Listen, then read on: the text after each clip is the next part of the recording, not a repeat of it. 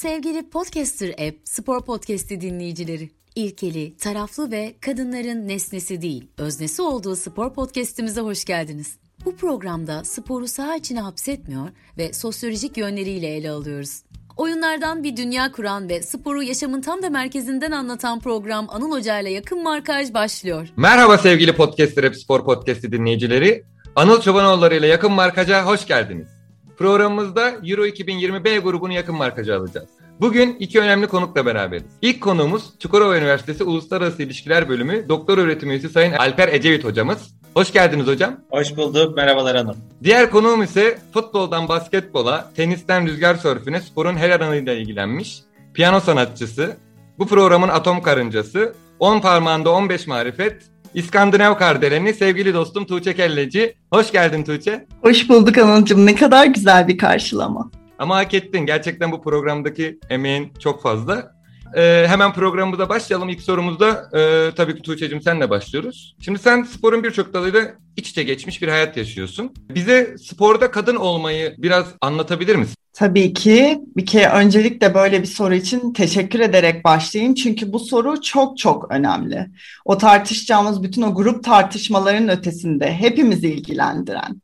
Yani sadece Türkiye özelinde de söylemiyorum. E, dünya özelinde de herkesi ilgilendiren bir konu. O yüzden Anıl öncelikle sana e, hem bu çaban için yani bu programa kadınları davet etmeye özellikle buna çaba gösterdiğin için hem kadın olma, sporda kadın olma meselesine ayrı bir pencere açtığın için teşekkür ederek başlamak isterim. Şimdi bu yalnızca sporla ilgili bir konu değil. İstersen buradan başlayalım. Genel olarak toplumsal hayatın her alanında, siyasetten iş dünyasına, akademiye, hala devam eden ciddi boyutlarda bir eşitsizlik hatta ayrımcılık söz konusu diyebiliriz. Dolayısıyla bu çözülmeden yani bu toplumdaki ataerkil yapı, bu, bu zihniyet çözülmeden spordaki eşitsizliğin çözülmesi de söz konusu olmayacak. Çünkü spor dediğimiz şey futbol yalnızca bunun bir yansıması. Ondan ayrı, bağımsız bir boyutu değil tabii ki.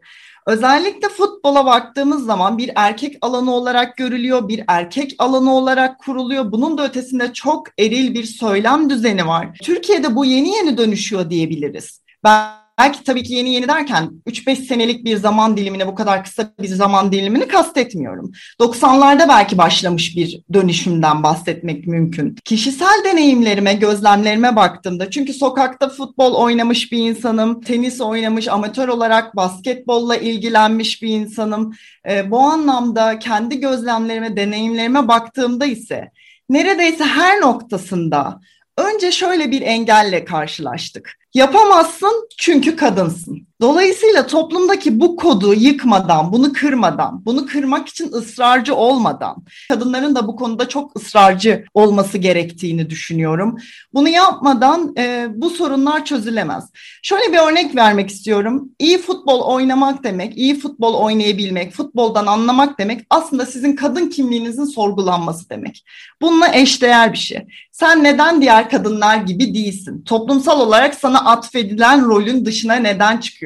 Sen de fazla olan bir şey. Belki bir yetenek belki hayatına yön verebileceğin bir şey bir noktada bir soruna dönüşüyor diyebilirim. Dolayısıyla bir cinsiyet için pozitif olan diğer cinsiyet için aslında negatif bir şey olarak ortaya çıkıyor. Belki bir yönüyle kurulmuş bir iktidar alanı için yıkıcı. Çünkü toplumsal düzeni, algıyı, alışıla geleni kırmaya başlıyorsun bir noktada.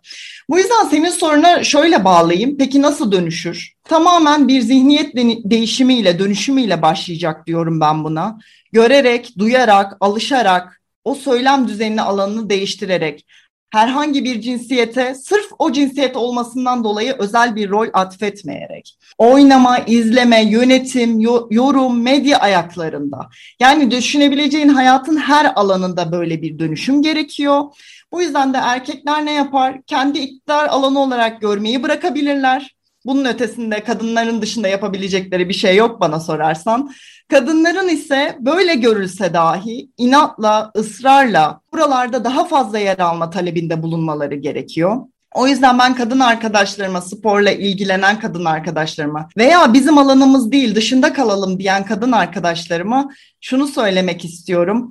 Hayatı ilgilendiren hiçbir alandan, bizi ilgilendiren hiçbir alandan erkek alanı deyip geri çekilmeyelim. O yüzden sporda kadın olmak sorusunu Türkiye'de kadın olmak, dünyada kadın olmak diye algılayalım. Bu soruna buradan tam da bu noktadan yaklaşalım. Söyleyeceklerim bu şekilde. Belki içeriğini tartışma şansımız yok ama sözlerimi şöyle de bitirmek isterim izin verirsen.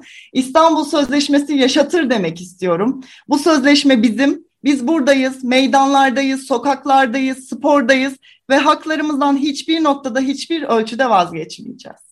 Gerçekten e, bu güzel yorumun için ben teşekkür ediyorum. E, bu arada hemen senin o bahsettiğin o baştaki bölüme sana bir referans vereyim. İşte kadın yapamaz düşüncesi, sporda bu beceremez düşüncesi. Biliyorsun ki bizim bir halı saha grubumuz vardı ve bizde de azıcık mevcuttu. Ee, şimdi yan atmaya gerek yok. Kendi aramızda bir erkekçe konuşulmuştu bu durum. E, tabii sonra sen halı sahaya geldin ve o düşünceyle beraber birçok arkadaşımızı da yerlere serdin.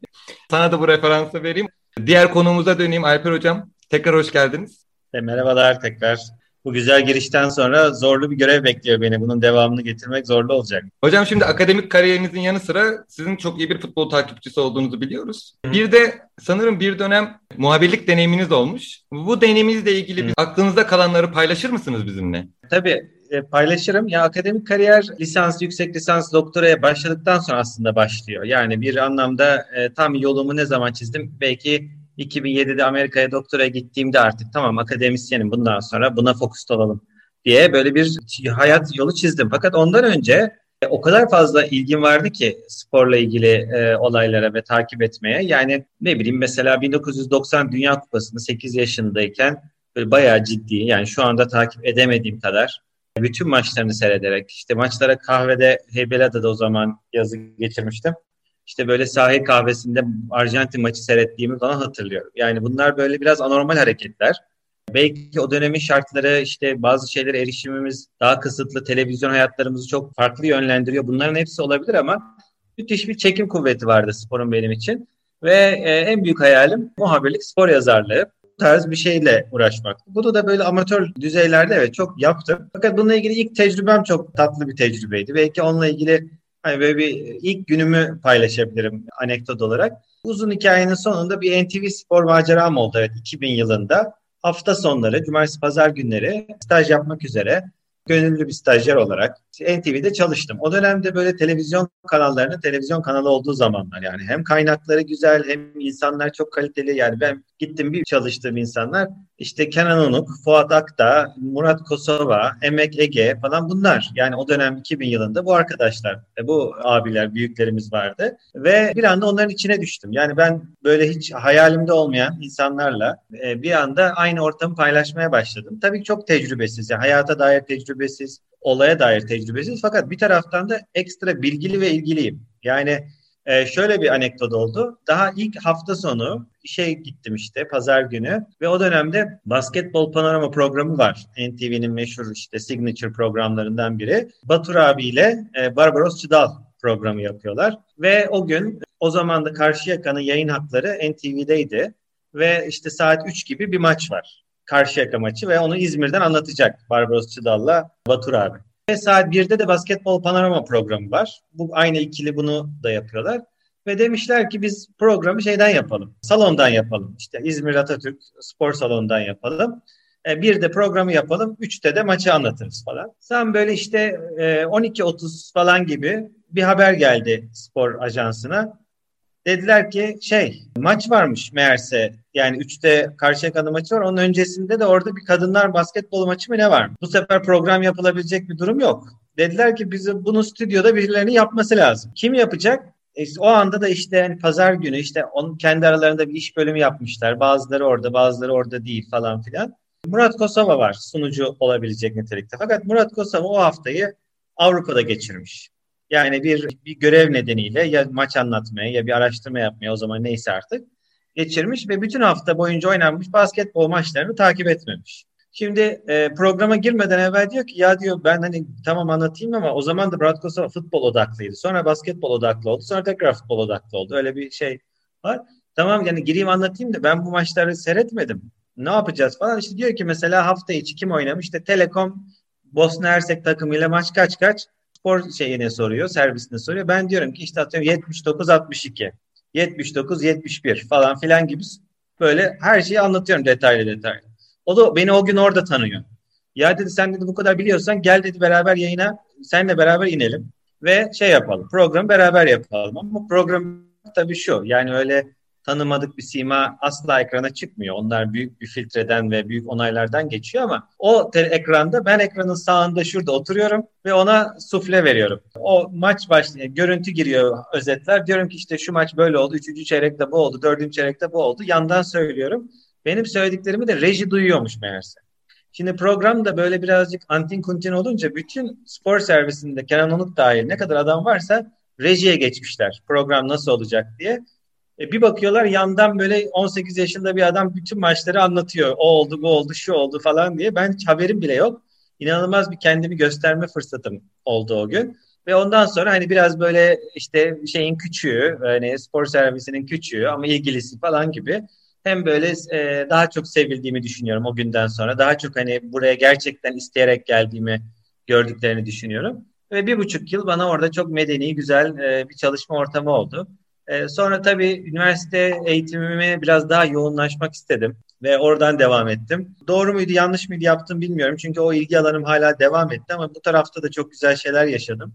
E, o yüzden o benim için böyle tatlı bir şey olarak, anı olarak kaldı. Bu ve bunun gibi işte onlarca anıyı bazen aklıma geliyor ve başka bir hayatmış gibi hatırlıyorum ve hoşuma gidiyor ve çok e, özellikle uluslararası ilişkilerde şimdi spor siyaset dersi de verdiğim için öğrencilerime de medyada çalışmalarını öneriyorum. Bence oraya sosyal bilimcilerin yapabileceği çok fazla katkı var. Ben çok küçük başladım. Belki 23-24 yaşımda gitsem başka bir perspektif, başka bir vizyon da katabilirdim. Onları yaşamak benim için büyük bir tecrübeydi. Çok da zevkli günlerdi. Çok sağ olun hocam. Çok güzel anlardı bunlar.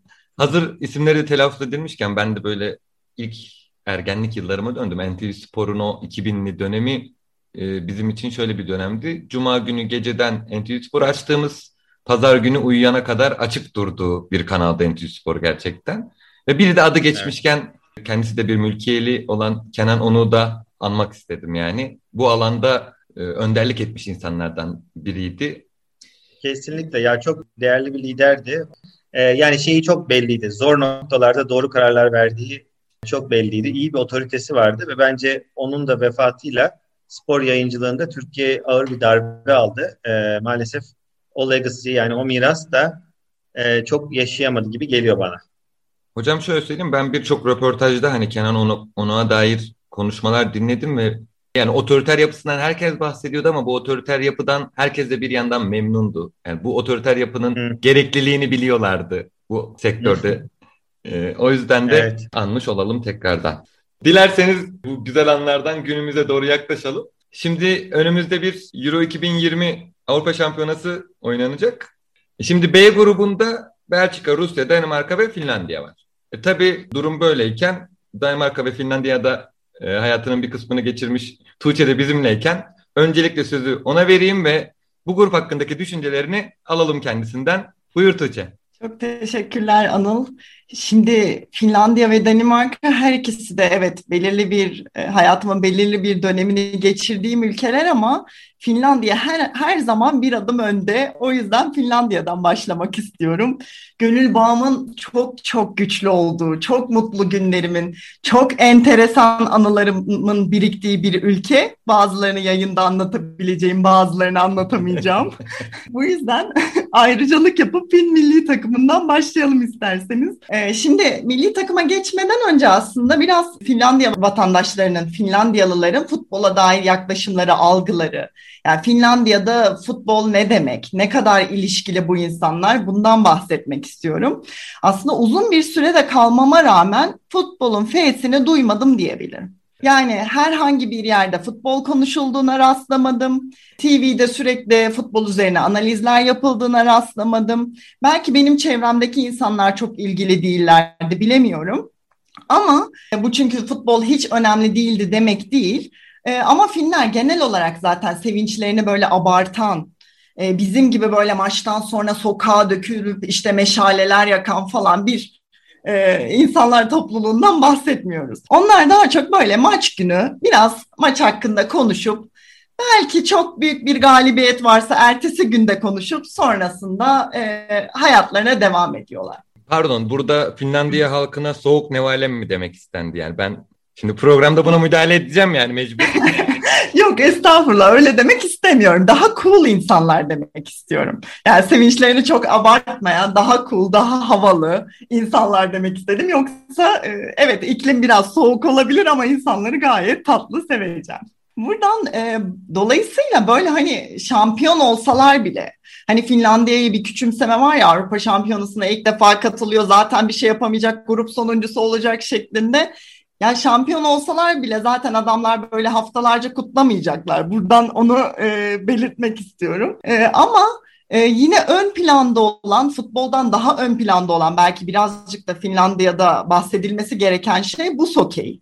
Şimdi e, bu sokey bizim biraz yabancı olduğumuz, hatta benim kurallarını hiç bilmediğim ama Finlandiya'ya gidince de dikkatimi çeken mutlaka bu sokey maçlarına gitmem lazım dediğim bir şey. Burada İsveç'le de ciddi bir rekabet söz konusu. Tabii tarihsel olarak Finlandiya çok uzun yıllar İsveç yönetiminde kaldığı için Orada bir de çok fazla sayıda İsveç dilini konuşan var. Hatta e, dinleyicilere de enteresan bir bilgi verelim bilmeyenler için. Finlandiya'da hala İsveççe yani ikinci ana dildir. İkisi de ana dildir yani. O kadar e, bir İsveç etkisi söz konusudur.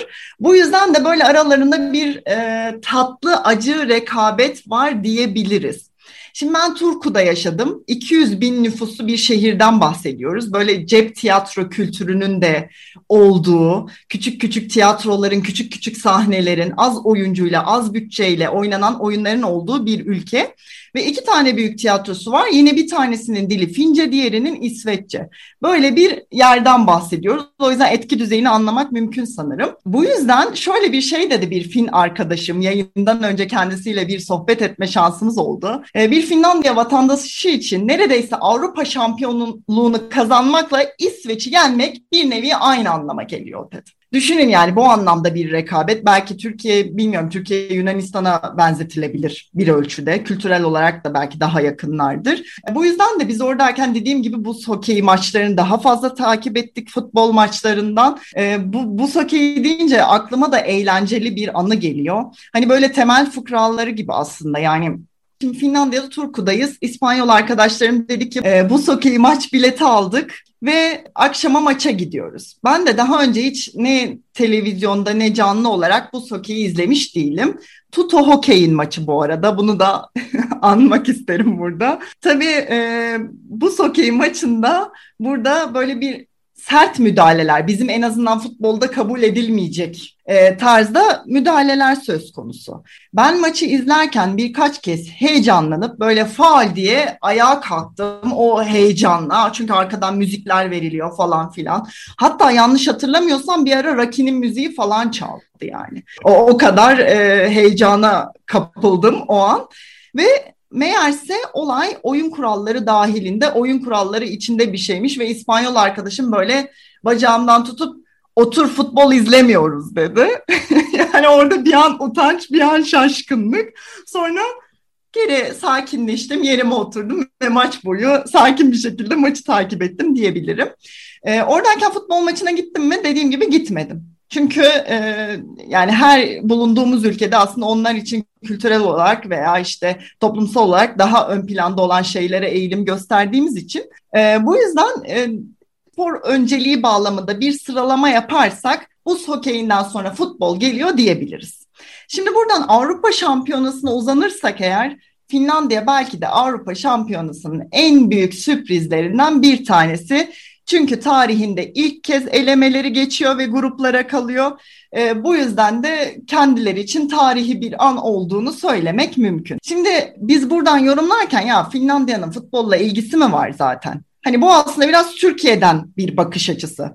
E, ben Fin arkadaşlarla konuştuğumda ise onlar şöyle söylediler kendi takımları için. Böyle çok da başarısız bir takım değil bizim takım. Hep son maçlarda elenmiş. Böyle biraz da şanssız Hani böyle bir buruk havaları vardı. Bir türlü şampiyonaya gidemiyorlar aslında ama aslında kötü de değiller yani. Hocam çok çalıştım ama gerçekten son gün elektrikler gitti gibi.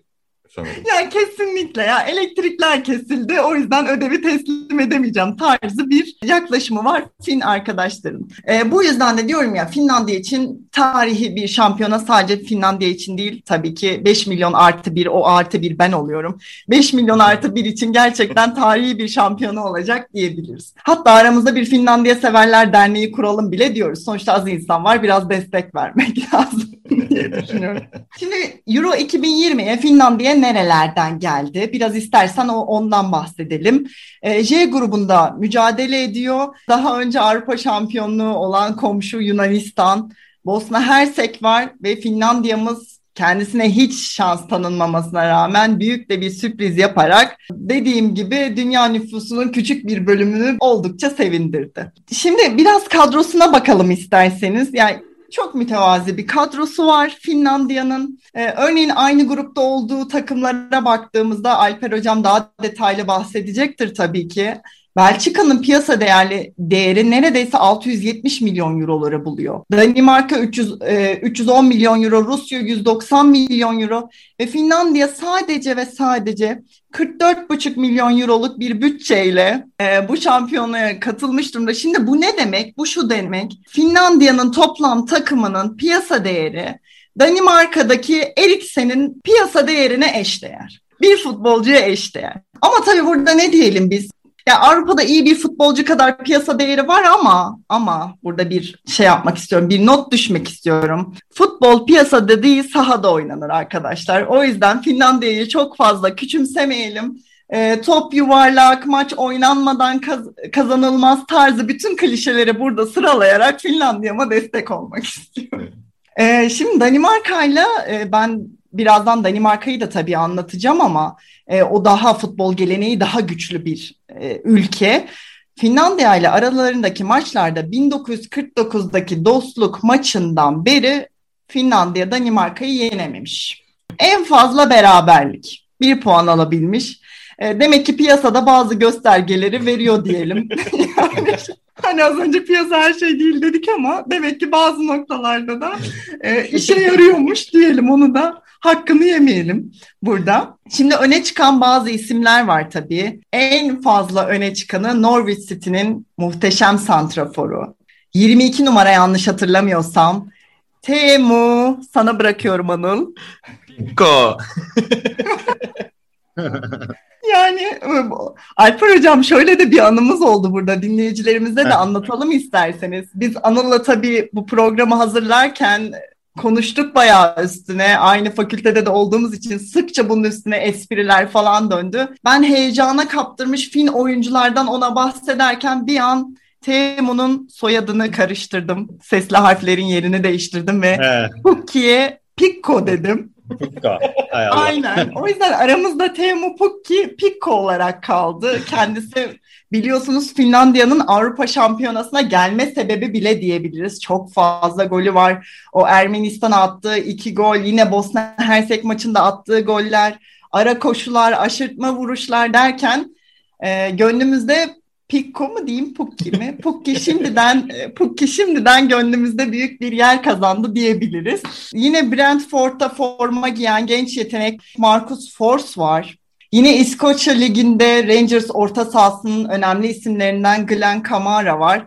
Ve tab tabii ki Bayer Leverkusen'in kalesini koruyan Anıl'ın da çok sevdiği bir isim. O yüzden ona bırakıyorum burada ismi söylemesini. Lukas Hradecki. Evet o da çok çok iyi bir kaleci biliyorsunuz ki. Ama Finlandiya'da öne çıkan diyebileceğiniz belki bir de Jensen, belki bir de ondan bahsetmek lazım. Çünkü son maçlarda bayağı etkili bir e, futbol oynadı. Ama onun dışında çok fazla öne çıkan bir isim yok. Dediğim gibi çokça mütevazi bir kadro. Yine de güvenimiz tam Finlandiya'ya. E, sırf bu anlattığım bütün bu şeyleri bir araya getirdiğimizde Finlandiya ile ilgili algı ve yorumlar genelde Finlandiya'nın averaj takımı olmaya çalışacağı yönünde iddialar var diyelim. Ben bu iddialara katılmıyorum lütfen. Yani hani beni anlattıklarımla beni lütfen e, dinleyicilerimiz de ayırsınlar. C grubunda Makedonya'ya, F grubunda Macaristan'a yapılan muamele var ya.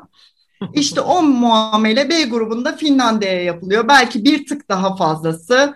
E, tabii burada da yine söylüyorum benim gibi Finlandiya severlerin pozitif enerjisini görmezden gelmeyin arkadaşlar. Enerji çok mühim. Her şey olabilir yani. Bu hazırlıklı olun diyelim. Son olarak şeyden bahsedeyim. Finler her branşa isim takıyorlar. Yani böyle bir takma isim olayı var. Yani bir hastalık düzeyinde. O kadar fazla seviyorlar ki şimdi bizde de vardır ama bu işte filenin sultanları, potanın e, kraliçeleri, 12 dev adam falan filan. Ama bunlar yani bu hokey takımına da kendi işte futbol takımlarına da bildiğiniz sembolik adlar hatta semboller oluşturuyorlar böyle hayvan figürleri. Bizim vardır ya Fenerbahçe, Galatasaray, Beşiktaş, Kanarya, Kartal, Aslan. Bunlar milli takıma yapıyorlar bu işi. Bu hokeyine Fin aslanları deniliyormuş. Ee, ama en enteresanı futbol e, takımı ile ilgili. Çünkü şöyle bir Fince terim Hu Kayat yani bu milli takımlarını takmadı. Ne demek huhkayat? Huhkayat puhu kuşu demek arkadaşlar. Kendisi bir baykuş türü oluyor. Bir çeşit baykuş türü. Ee, neden bu çeşit baykuş türü? Çünkü bu baykuşumuz dünyanın en cesur baykuşuymuş ve çıkardığı sesten kaynaklı. Gerçekten hani bu cesur baykuş dosta güven düşmana korku salıyor. Yani ben şu anda gö- görür gibiyim yani. yani Lukaku'nun dizlerinin titrediğini maça çıkarken K'ya falan çıkmaz o maça yani 3-0'ı kabul ederler bu. Evet, Danimarka sonra. hükmen Belçika titreye titreye sağa çıkacak çünkü karşılarında dünyanın en cesur baykuş türü var. o yüzden dikkatli olmalarını tavsiye ediyoruz.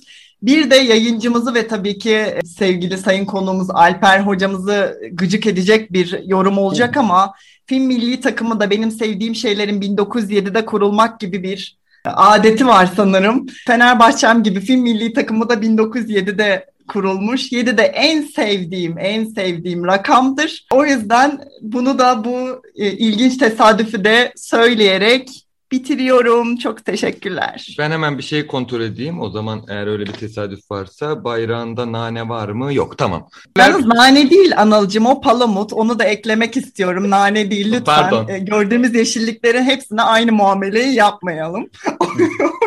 o yüzden. Sevgili Tuğçe gerçekten Engin denizlerde böyle bizi yüzdürdün bu sıcak günlerde serinlettin bu yorumlarınla. Serin sulara soktun çıkardın.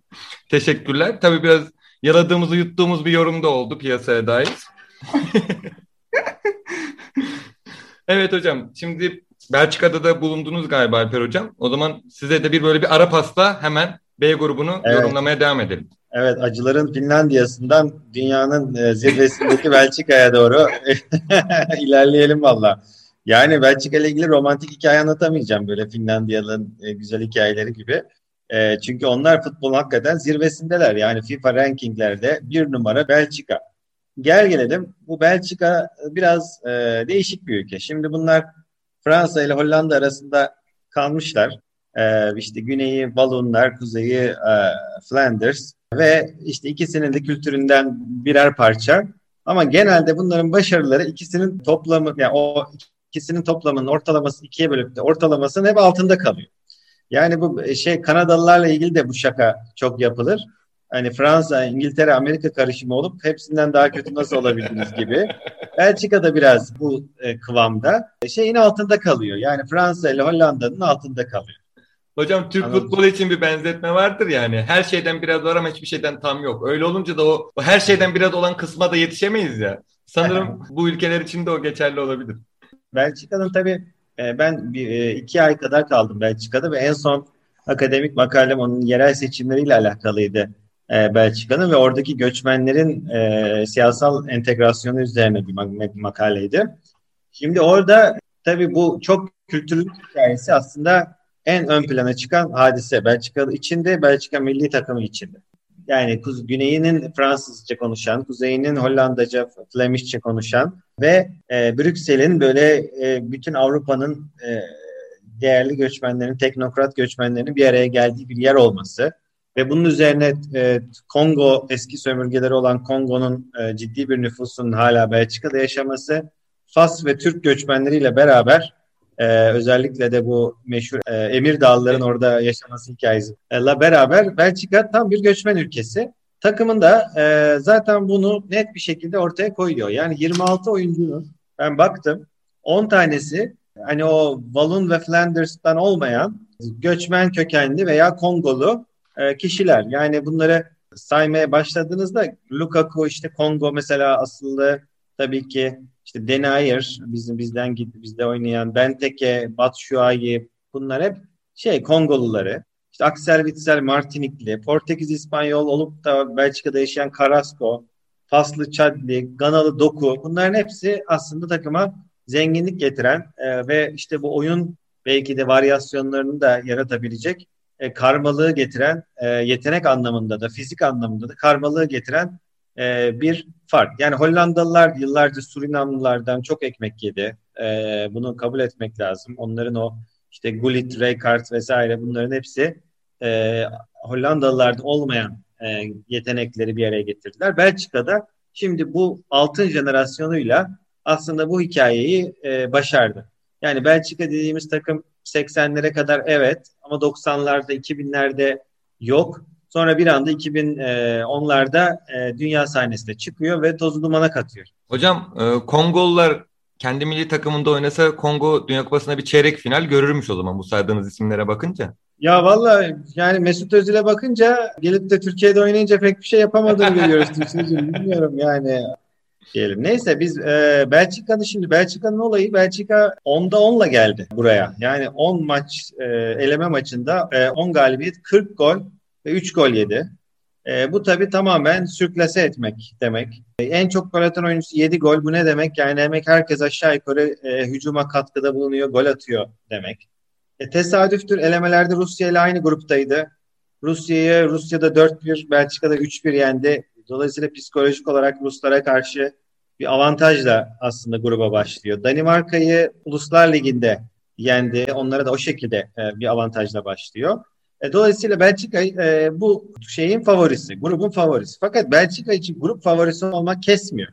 Yani Belçika'nın artık kupa kazanması lazım. Çünkü Belçika'nın bir altın jenerasyonu hikayesi var ve bu Kevin De Bruyne aslında bunun sembol ismi. Ve bu altın jenerasyonu e, geçen işte Dünya Kupası'nda evet yarı final oynadılar. Ama yarı finali de işte bir duran topla kaybettiler. Ve kazanacaklarsa şimdi kazanmaları gerekiyor. Başka da bir daha da Belçika'nın işi zor. Hocam dinleyicilere bir yatırım tavsiyesi midir bu? Valla artık bilemem. Şimdi pek de Belçika'yı da popoflayamayacağım bu kupa öncesi. Çünkü biraz da problemli geldiler. Şimdi Kevin De Bruyne bu finalde sakatlandı. Morali bozuk, kafası dağıldı. E, problem. E, Eden Hazard yıl sene boyunca zaten problem yaşadı. Sıkıntılı. Şey, e, Fellaini Company bıraktılar. E, Nainggolan artık yok kadroya eski, eski formunda değil. E, bu Can Uzacı almamışlar. Ben de ona şaşırdım. O da kaliteli bir adam ama yani belki sonra alırlar. Axel Witsel sakat. Şimdi bunların hepsini düşününce o altın jenerasyon evet orada varlar. Hala yaşları 30-40 arasında ama hangilerinden katkı alınacağı konusu biraz muamma. Evet Lukaku harika bir sezon geçirdi.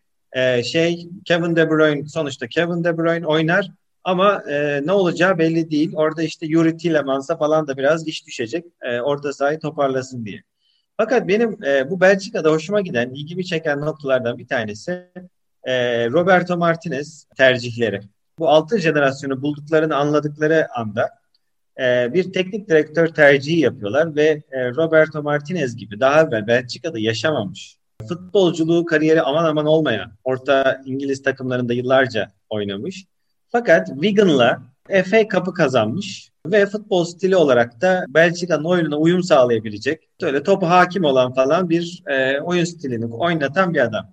Ve yani mesela Türkiye'de düşünsenize bir altın jenerasyon yakaladığımızı düşünsek hemen akla gelecek isimler. Vallahi bu jenerasyon geldi Fatih Terim. Fatih Terim olmadı Mustafa Denizli.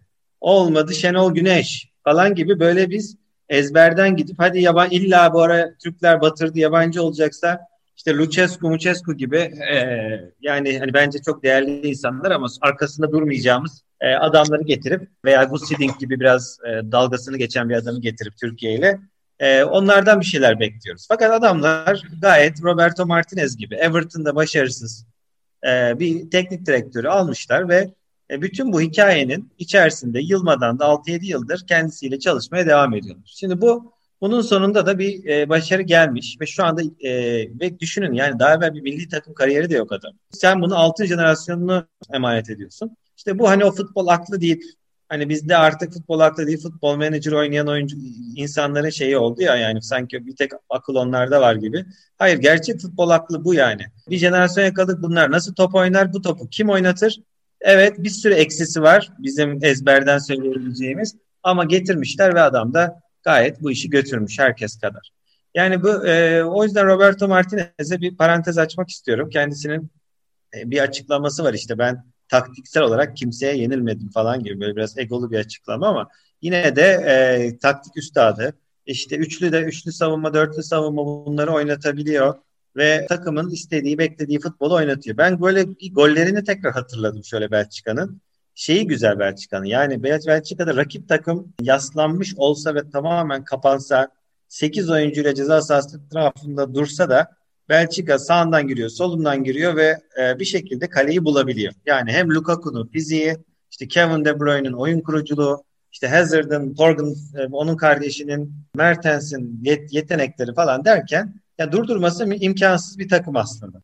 Şimdi ama dezavantajları işte o gerideki milletin e, stoperlerinin yaşlı olması. İşte genç olan tek stoper Denayer o da aman aman bir stoper değil hepimizin bildiği üzere.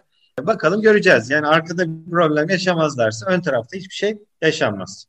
Hocam şimdi siz böyle korku verici şeyler söylediniz ama kaçırdığınız bir şey var sanırım. İşte kapanan takımları da çok kolay açıyorlar diye. Yalnız bu gruptaki kapanan takımın da e, Hulk hayatı var yani biliyorsunuz ki korkusuz bir cesur bir baykuşu var. Hani ben hangisini tercih ederim? Lukaku mu Hulk hayat mı derseniz ben Hulk hayat derim onu söyleyeyim yani. Tuğçe de sanırım buna katılır yani. Evet kesinlikle katılıyorum. Hukuk hayat olarak kapatıp sonra e, Pikko'nun ara koşullarıyla çözeceğiz yani maçı. Ne Finlandiya'ymış arkadaş. Valla Finlandiyalılar bu kadar ümitli değil bu programdakiler kadar. Hocam şu an dinleyiciler tabii görmüyor. İlgili, Finlandiya ile ilgili aklıma şey geldi. Bu adamlar bak 2010 yılından itibaren de basketbolda e, ortaya çıktılar. 10 e, yıldır bütün Avrupa şampiyonlarına katılıyorlar. Dünya Kupası'na wildcard'la çağrıldılar. E, yani böyle bir e, İzlanda'nın devrimi gibi hani bunlarda da bir spor organizasyonu hikayesi var. Zaten bizim futbolumuzun da biraz gerilemesinin sebebi aslında relatif gerileme. Yani bazı ülkeler bu 90'ların sonunda yokken şimdi bunların hepsi var olmaya başladılar tekrardan. Ve bizler onlarla rekabet etmekte zorlanıyoruz. Yani bu Finlandiya belki de 2020'lerinde futbol hikayesini İzlanda yerine onlar yazar. Belli olmaz yani. Artık Baykuş'la mı yazar, kimle, Pukki'yle mı yazar bilemeyeceğim. Tamam. Ee, yani kabaca Belçika ile ilgili aslında söyleyeceklerim bu kadar. Bir Tabii Belçika'ya bir konuda kızabiliriz. Yani biz Belçika mesela futbolu bu göçmenlerle bu kadar içli dışlıyken şöyle adam akıllı Türkiye'ye fazla da topçu yetiştiremediler. Yani bir Almanya'nın hatta Hollanda'nın e, yarattığı kadar futbolcu Belçika'dan gelmedi. Yani böyle akla gelen e, hani majör isim Sinan Bolat. O da hani böyle uzun yıllar bizi sorunumuzu çözmedi. Evet önemli bir kaleci ama çok da şey olmadı. Baktım kimler var diye. En iyi isimler Önder Turacı, Bülent Akın. e, Valla bunlar yani bence en değerlisi, en çok, Özür dilerim. En yani. çok katkı sağlayanı şey Fuat Çapa. Yani en azından hala teknik direktörlük yapıyor. Futbola yaklaşımı tatlı bir insan, düzgün bir profil. Yani e, Belçika o. Yani onun haricinde hadiseyle verdiği zararı bari futbolda kapasaydı yani. ya valla e, e, ciddi bir araştırma konusu bence. Acaba Belçika'daki göçmenlerin entegrasyonundaki bir farklılık onların spora entegrasyonuna engel oluyor olabilir mi? Faslılar oluyor da tamam Kongolular ayrı bir hadise. Onlar eski sömürge daha farklı bir yapıları var. Tamam onu anlayabiliyorum. O, onlarla kıyaslamayalım. Ama mesela Faslı e, tek tük çıkarken Fellaini gibi işte Chadli gibi vesaire. E, mesela Türk şeyler orada o kadar etkin değiller. E, demek ki Almanya'dakinden farklı bir durum var. Belki spor organizasyonu bu kadar iyi değil. E, göçmenler hayatlarını başka türlü kazanıyorlar. Veya göçmenlerin durumu iyi ve futboldansa daha farklı sektörlere yöneliyorlar. Ya da sayıca da tabii Almanya kadar fazla değiliz. Okey onu da kabul edelim. Ama bence yine de böyle bir soru işareti e, var orada ya da böyle müthiş bir yetenek önümüzdeki sene çıkıp bizi unutturacak bu bütün dediklerimizi. E, ama dediğim gibi şu anda hani Bülent Akın, e, Önder Turacı gibi evet milli takım seviyesine çıkmış ama şey bırakamamış. Yani çok da iz bırakamamış e, futbolcular var diyebiliriz. Evet hocam yani Belçika takımını gayet güzel analiz ettik. Evet sevgili dinleyiciler, Alper Hoca ve Tuğçe ile B grubunda Finlandiya ve Belçika'yı konuştuğumuz bölüm sona erdi. İkinci bölümde gruptaki diğer takımlar olan Rusya ve Danimarka üzerine konuşacağız. Ardından konuklarımızı terletecek sorular ve grubun sıralama tahminini alacağız. İkinci bölümü sakın kaçırmayın. Şimdiden keyifli dinlemeler.